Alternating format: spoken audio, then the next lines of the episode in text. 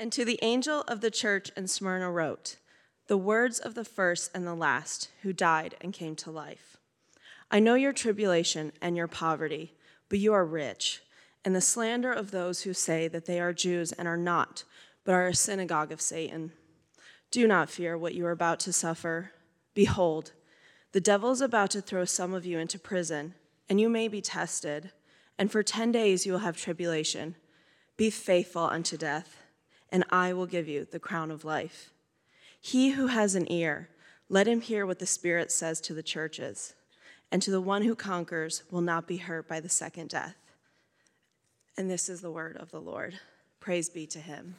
Amen. Amen. As you sit, stay right there in, in Revelation chapter 2. And in, and in light of us hearing the word of God, as Emily just read it to us, let me ask this question Has following Jesus proven costly to you in any way? Or if I could ask it, looking out ahead in our life, are you prepared to follow Christ when it does prove to be costly? Are you prepared for that? Am I prepared for that? Are we prepared for that? Are we bought in and all in on following Christ, even in what I'm calling throughout this message today costly faithfulness? Are we prepared to follow in costly faithfulness? See, nearly every generation of Jesus followers throughout Christian history, they seem to carry with them this understanding that following Jesus would cost them in some way. And they prepared their hearts and their lives for that reality. And yet, I think there's a temptation, right, today uh, to have an approach of I'll follow Jesus up to the point that it costs me. Are we prepared for this? In this letter today, it, it, it, it, calls a group of Christians to costly faithfulness and tells us why costly faithfulness to Christ will prove deeply, deeply worth the cost paid. And so we heard the beginning of this address. If you look in uh, Revelation 2, verse 8, we read, it says, And to the angel of the church in Smyrna. Now, uh, to understand this letter, Jesus is writing to Christians in Smyrna. We need to understand a little bit about the city of Smyrna. Smyrna was a seaport about 35 miles north of Ephesus, which we studied that letter last week. And um, uh, Smyrna was a thriving seaport. It was the most direct seaport to Athens, which made it a, a popular place for commerce and uh, a popular travel point for the part of the known world at the time. About 700 years before what we're reading here today, the city of Smyrna was leveled by the king of Lydia. And about 300 years after that, Alexander the Great commissioned this edict that Smyrna was to be rebuilt. And when they rebuilt Smyrna, they spared no expense. And so uh, Smyrna at this time was uh, known for its architecture, it was known for its beauty, it was known for its flowers and its gardens, all nestled into this like most pleasant climate that you could ever imagine. And so uh, Smyrna was a popular, popular place a beautiful place. And yet, in all of its beauty, this was anything but a pleasant or beautiful place for Christians to call home. And Christ knows that. He knows that and he identifies himself as one who can identify with what they are facing when he says the rest of what we read in verse 8. He says, The, the words of the first and the last who died and came to life. Remember, each of the headers over these letters have deep significance for the Christians in which Christ is writing to in those particular cities. And so Christ identifies himself as, as the, the first and the last. He's speaking to his eternality. He, he is the eternal one. He always has been, he is, and he always will be. What that means is he has been sovereign over the uh, events of the past, he's sovereign over the events of the present, and he will be sovereign over the events of the future. And so he's like, uh, Christians in Smyrna, you persecuted ones. Know that the one speaking to you today is the one who has been and will be. I'm sovereign over all that has been. I'm sovereign over all that will be. And then he identifies himself as one who knows death. He says, He's the one who died and came to life. And so he's not just addressing them in the midst of their suffering. He's saying, I am one acquainted personally with suffering, suffering unto death. He's the one who died and came to life. And, and Jesus wants them to know from the get go that He is a Savior who knows death. He is a Savior who's triumphed over death. And now, as, as chapter one of Revelation told us, He now holds the keys to death and to Hades. That'll make you, does that make you feel good that your Savior is the holder of the keys to death and Hades? He wants them to hear this on the front end. Because at the climactic moment of this letter, he's going to call them to be faithful unto death. And so, this Lord who acquainted himself with death is calling his followers to be faithful unto death. And so, this is a letter written to believers calling them to costly faithfulness. And what is written to, them, written to them now reverberates down through time to us. And what we have today is a gift from God to instruct our hearts to be prepared for costly faithfulness and following Jesus ourselves. And so today we, we huddle around this letter and, and we huddle around this message and we unite our hearts and commit our lives together to faithfulness to Christ no matter the cost. Church, listen to me. Faithfulness to Christ no matter the cost. That's what we're going after today. We will be faithful to Christ no matter the cost. And there's five things in this letter I just want to pull out that, that we see how, how following Jesus and faithfulness to Jesus has been costly to the believers in Smyrna, and I believe will be costly to us as we seek to follow Jesus as well. And now, as we walk through these five things, let me just warn you up front the intensity of the cost escalates as we make our way through. And, and, and there are going to be moments today where we're like, whoa, this is, this is, this is heavy teaching. This is a hard teaching, but I, but I want to encourage us with something. I want, to, I want to encourage us with the hope that is held out to us in the midst of the heaviness. And that, you know those times you've done hard things with people? You're about to do something hard. You're about to do something that you know will take will be painful and will take endurance. And you're huddled up together and you're like, man, this is going to be hard. In fact, this might be awful. And yet you're smiling together and you're like, and it's going to be awesome. That is what we have to realize today. Nowhere in Scripture did Jesus promise a of roses in this life and following him. And so we huddle together today and we say, guess what, brothers and sisters, it's going to be hard at times. Smile on our face, let's go. You with me? And so that's what we seek to accomplish today as we study this letter. Father, help us. We, we don't like pain, we don't like trial, we don't in our flesh like tribulation and hardship. And yet, Lord, uh, you've given us a gift today to prepare our hearts for faithfulness to you no matter the cost. And so, uh, God, by the power of your Spirit and through the power of your word, speak to the hearts of your people, to our hearts. Let our hearts hear. Lord, our hearts have to hear today. Only you can do that, God, I pray. In Jesus' name, amen. The letter begins, verse 9. I know your tribulation and your poverty, but you are rich, and the slander of those who say that they are Jews and are not, but are a synagogue of Satan. And so, uh, verse 9 right away gives us what I see as three specific ways that the, the, the church in Smyrna are suffering for their faithfulness to Christ. It mentions tribulation. I know your tribulation, and I know your poverty, and I know the slander. And so I, I want to I wanna take the first of those for our first point today, and I want to say it like this We will be faithful to Christ in the face of pain. We'll be faithful to Christ in the face of pain. When, when Jesus uh, begins this and he says, I know your tribulation, that is both a sobering reality and a very comforting reality.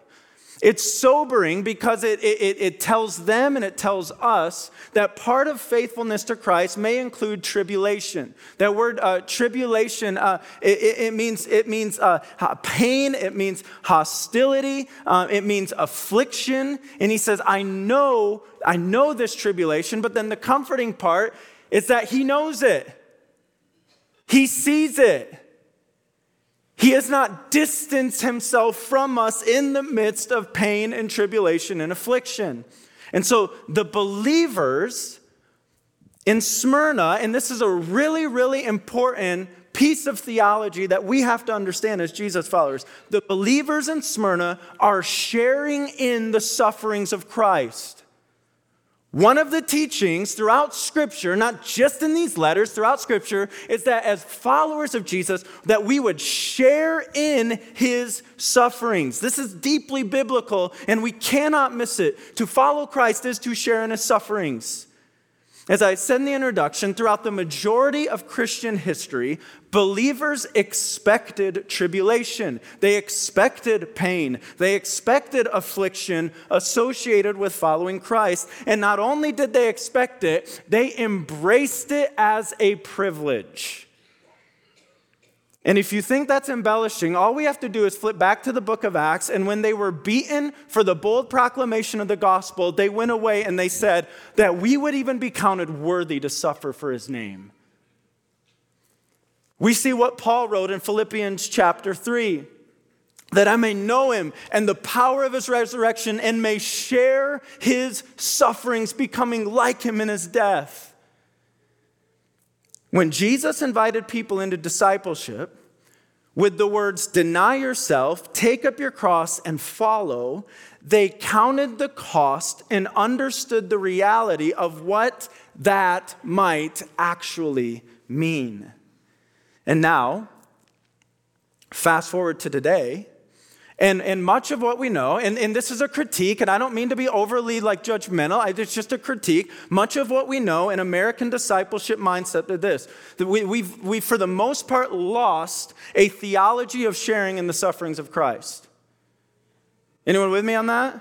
We've, for the, we, we've, we've lost, for the most part, a theology, broadly speaking, of sharing in the sufferings of Christ. And it's my hope for myself today, for you, and for us together that this letter we are studying right here would be used by God to resurrect a right theology of that. And so let me ask some questions around this idea.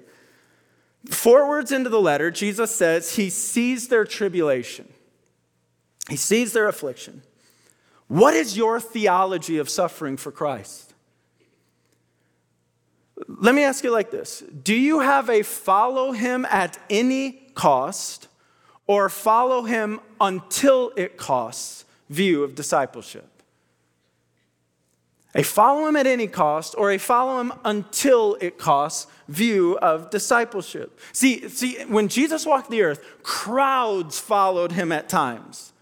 They gathered and they followed him, and they're like, He's healing people, He's doing miracles, His teaching is like nothing we've ever heard. And then Jesus would give a message on the costliness of following Him, and what would most of them do? Yeah, we're out. The crowds would gather, and he'd stand up and say, uh, Unless you eat my flesh and drink my blood, you cannot partake with me. And they're like, Yeah, we're out now.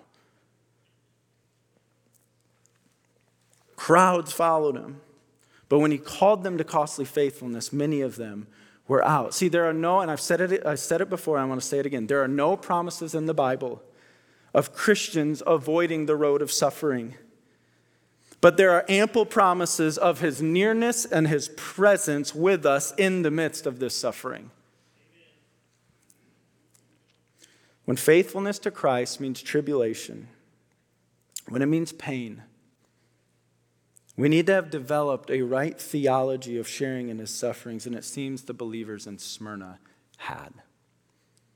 Now, as you continue to read this letter, it seems to get more specific for us in what, in what ways in particular these believers were experiencing tribulation. They were experiencing pain. You look back at verse 9, he says, I know your tribulation. And then right after that, he says, and your poverty. But what's the little parenthetical note he makes after that little sentence, uh, little phrase there, and your poverty? What's he say after that? But you are what? But you're rich. Second thing I want us to see from this letter today is this we'll be faithful to Christ in the face of poverty. We will be faithful to Christ in the face of poverty. The, the tribulation, the pain that these believers experience, it led to poverty. They are poor because of their faithfulness to Christ and his cause. Now, uh, uh, Colin Hemer has done some work on, on why exactly would believers have experienced po- poverty in a city like Smyrna. Uh, a couple things he notes is this one, their, their property was attacked and destroyed by opponents because of their faith. Two, uh, they were already starting as lower class citizens in the community due to their Christian faith. Three, there was a reality, a very real reality of job loss and of difficulty securing jobs in a pagan driven economy because of their Christian faith. So to follow Christ in Smyrna meant to be faced with poverty as your reality. And the believers in Smyrna had committed to a biblical stand, even though it would affect their bottom line. Are you committed to a biblical stand even if, it affects your bottom line?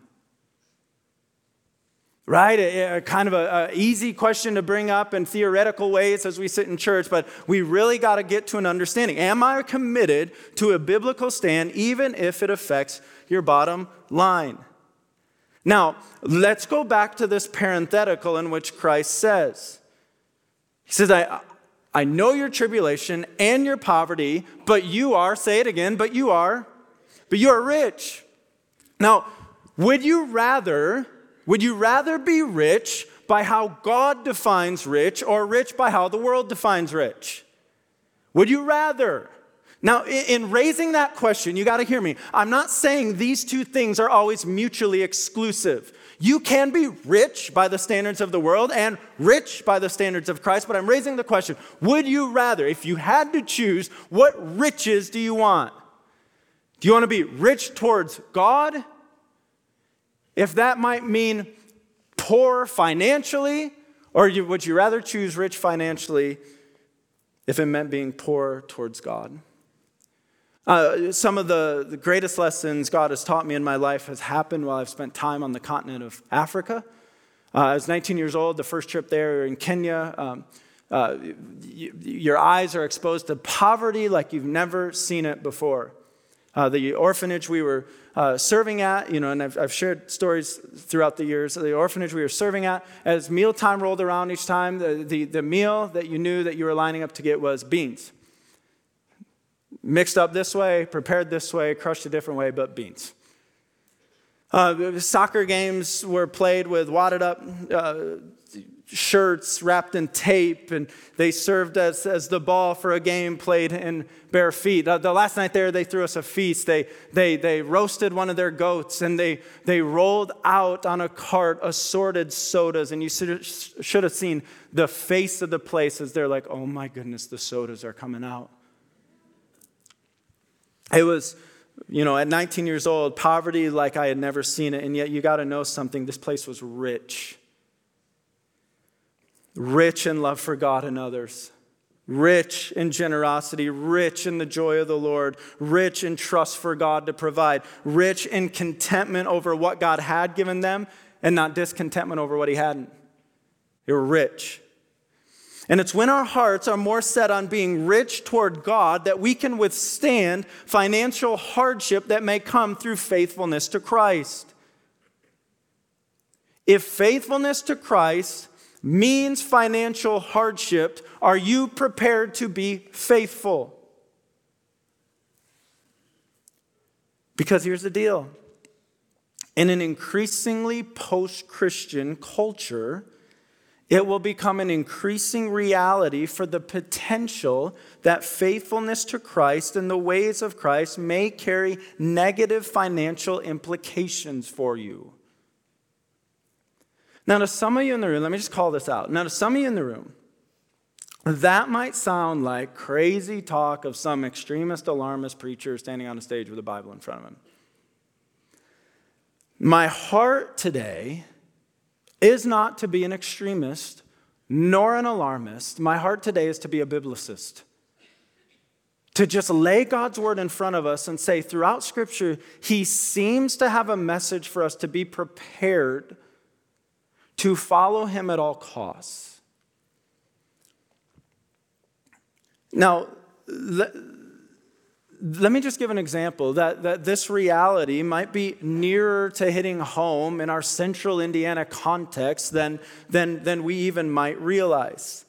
Um, I would encourage you to go research Ordinance 3121 being proposed by the city of West Lafayette, Indiana, and ask yourself this question What would that mean for biblical counseling ministries? And one of the leading biblical counseling ministries in, for all of the country has a campus in West Lafayette, Indiana. What would that mean if Ordinance 3121 goes through for biblical counseling ministries who use the Bible to counsel on biblical stands that the ordinance brings up?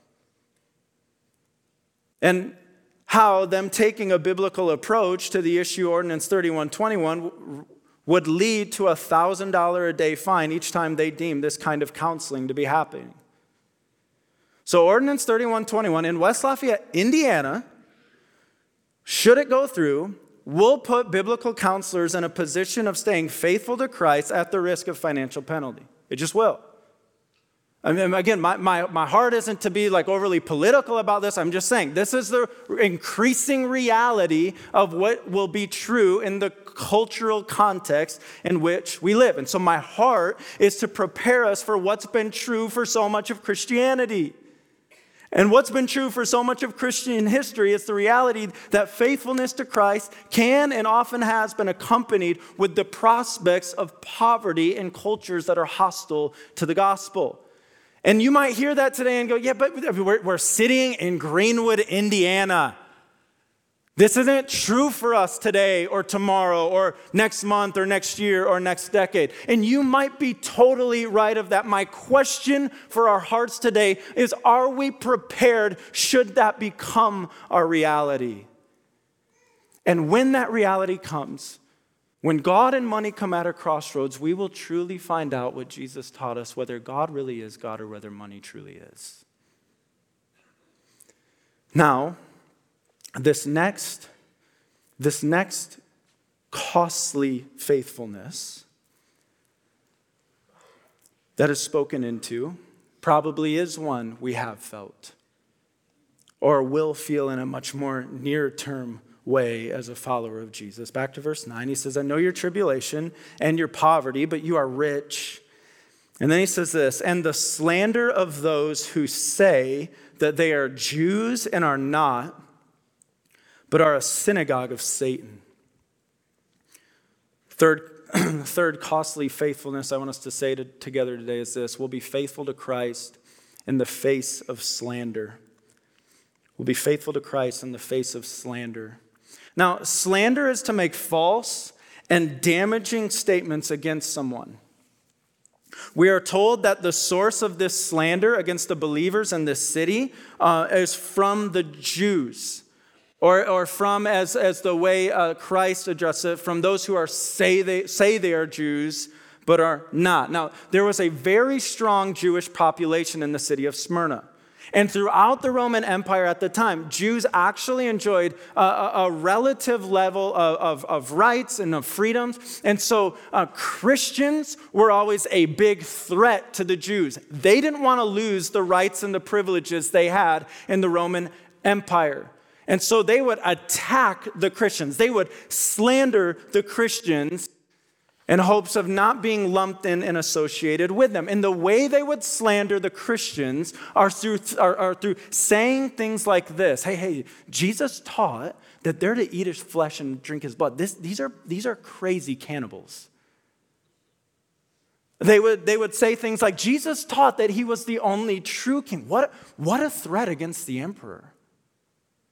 And this is the kind of slander that made life extremely, extremely difficult for Christians in cities like Smyrna. And Jesus has some harsh words against these Jews. He calls out their claim to be God's people.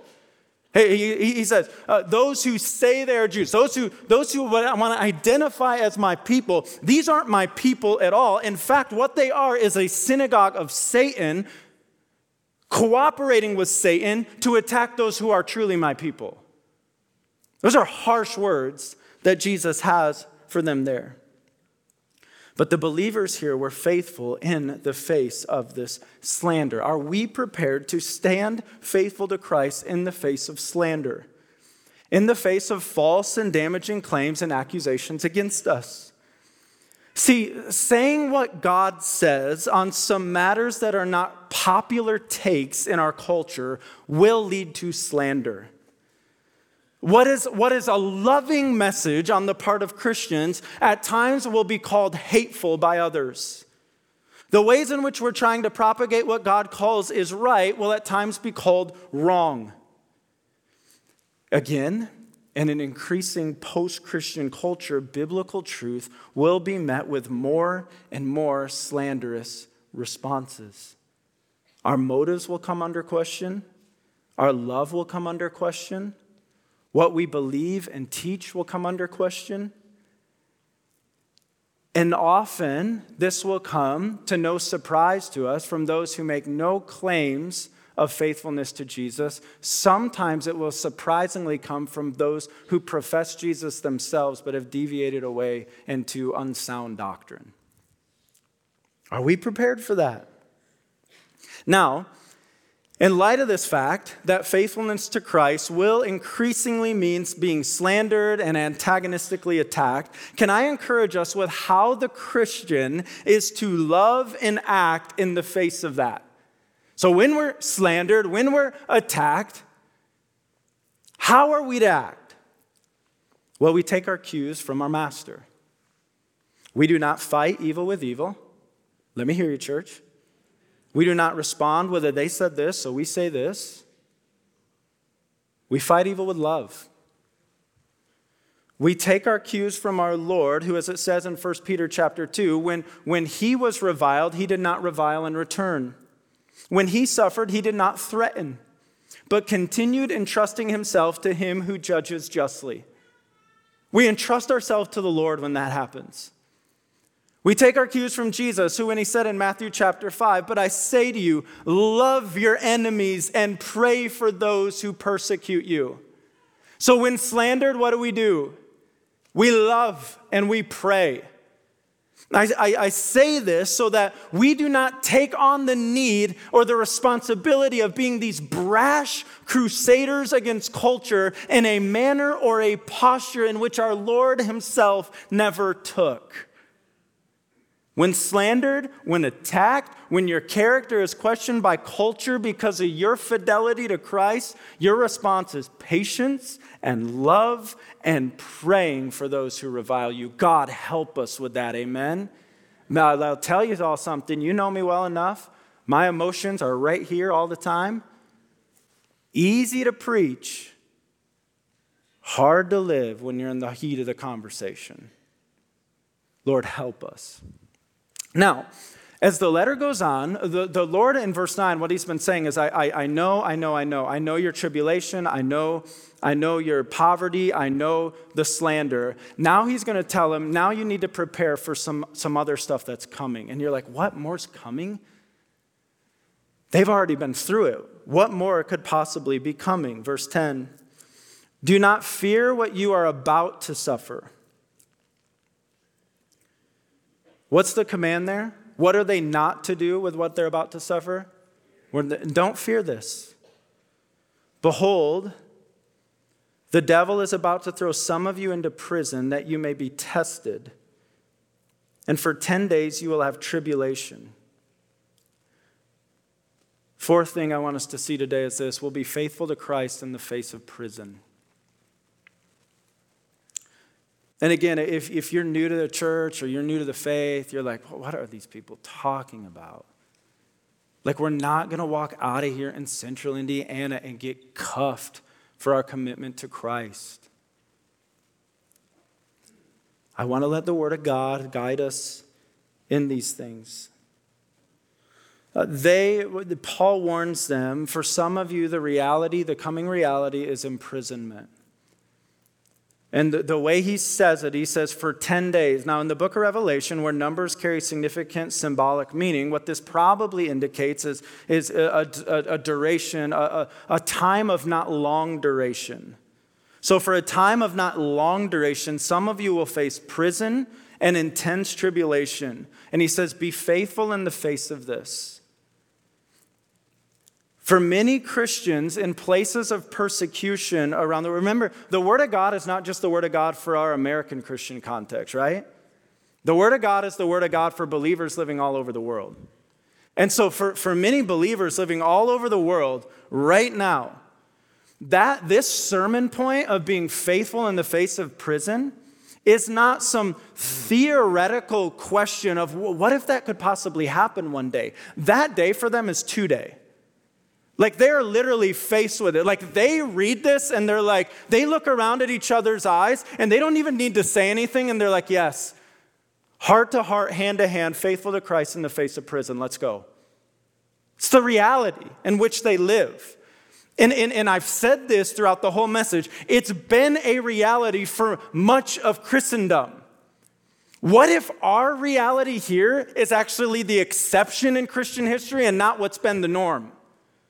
And what if it becomes more of the norm one day? Are we prepared for that? I am not saying here today, all of us in this room will one day go to prison for faithfulness to Christ. I'm asking us, is our heart prepared to be faithful if it should come? Which leads straight into the climactic cost of the letter. the climactic call to costly faithful, faithfulness of the letter. See, the hearers then knew there was one very real possible outcome to Roman imprisonment. And one real and very possible outcome to Roman imprisonment was Roman execution. They knew that.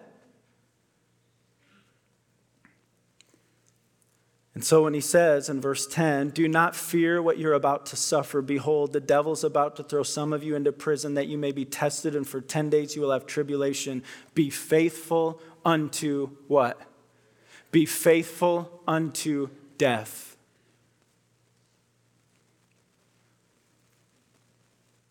Here at church, be faithful unto death. Fifth thing, we'll be faithful to Christ in the face of death. Are you committed to something worth dying for? Are you committed to anything worth dying for? You aren't truly alive to God until He is so supremely valuable that you're ready and willing to die in every way to yourself. Jesus was up front with us when He called us to discipleship with language of crucifixion and death. Stephen understood it as he was being stoned to death and looked up and saw Jesus himself and is worshiping his way to heaven as he is being physically stoned.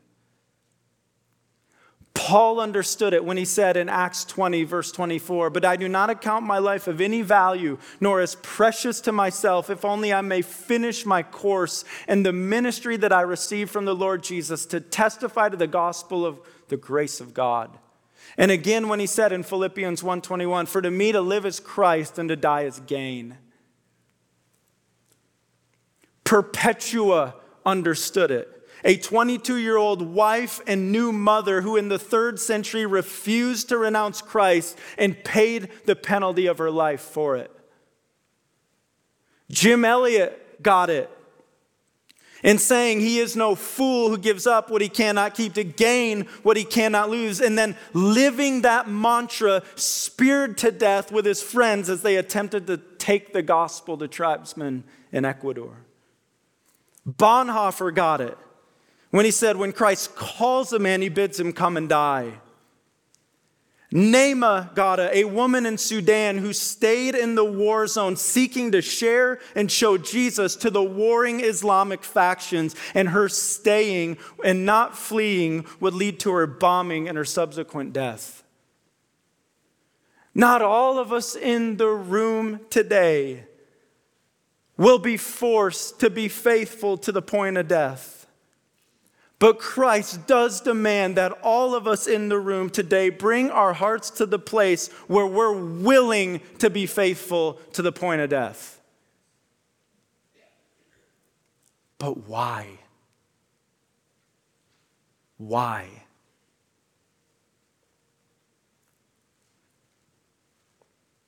Why not just instead choose to live the greatest life of pleasure? And of ease and of avoiding pain. Why subject yourself to pain and poverty and slander and possible prison and possible death? Why, church? Look in your Bibles. Why? Be faithful unto death. And I will give you, end of verse 10, and I will give you what? That's why. Do you believe that? No, really, really, really. Deep down in the gut of your heart, do you believe that? That all of that is truly worth it for the day in which there is a crown of life that is given. Now, this is a big theme in the book of Revelation the theme of conquer- conquering. That, that, that idea of conquering is to stand victorious over the foe. And so when you think of the crown of life, what, what the readers would have had in their head would, would be a crown placed on the athletic victor or on the victor in war. And, and he says, Be faithful unto death. Because even if it should mean your death, that is not defeat, that is victory. You will be crowned with a crown of life. And he goes on to say it not only in the positive, you'll be crowned with a crown of life. He goes to state it in the, in the negative as well. Verse 11 He who has an ear, let him hear what the Spirit says to the churches. The one who conquers will not be hurt by the second death. The one who is a conqueror in Christ, the victor in Christ, though they could take your body out of this world those who are Christ will not be subject to the second death, in which they will be, those who don't know Christ will be cast out away from his presence forever.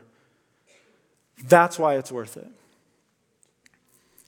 In every, listen to me now, in every area of life, we are, we agree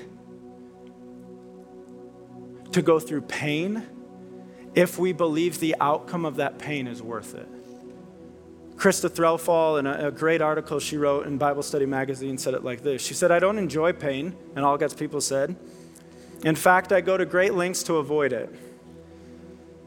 But I've willingly endured intense pain each time I've given birth. And I will quickly subject myself to pain in order to, re- to receive life saving surgery. Why? Because the end results, children and health, are worth the pain of labor and of surgery. Similarly, when Christians refuse to give up the belief that God's way is perfect and His plan is loving while they're smack in the middle of a long road of pain and suffering, their lives loudly shout the message the pain I go through in this life cannot compare to the joy of remaining faithful to my Savior. It can't compare. It can't compare. It can't compare. God, give us a vision of eternity that helps our hearts believe that. Where we'll gladly take on pain and subject ourselves to poverty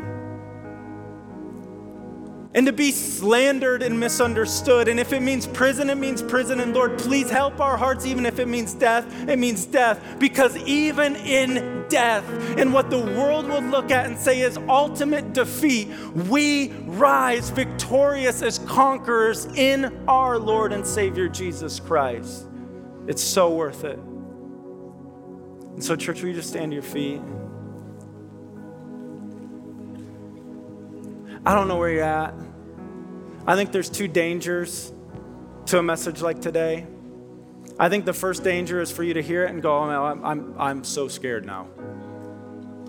That's terrifying. I would just say to you what Jesus says to this church do not fear. Do not fear. I think an equally harmful response to a message like today is just to be flippant. Eh. Eh. No, no, no, no. Jesus, faithful to you, no matter the cost. Because no matter what it costs us, we're victorious for eternity on the other side of it. Jake, will you sing?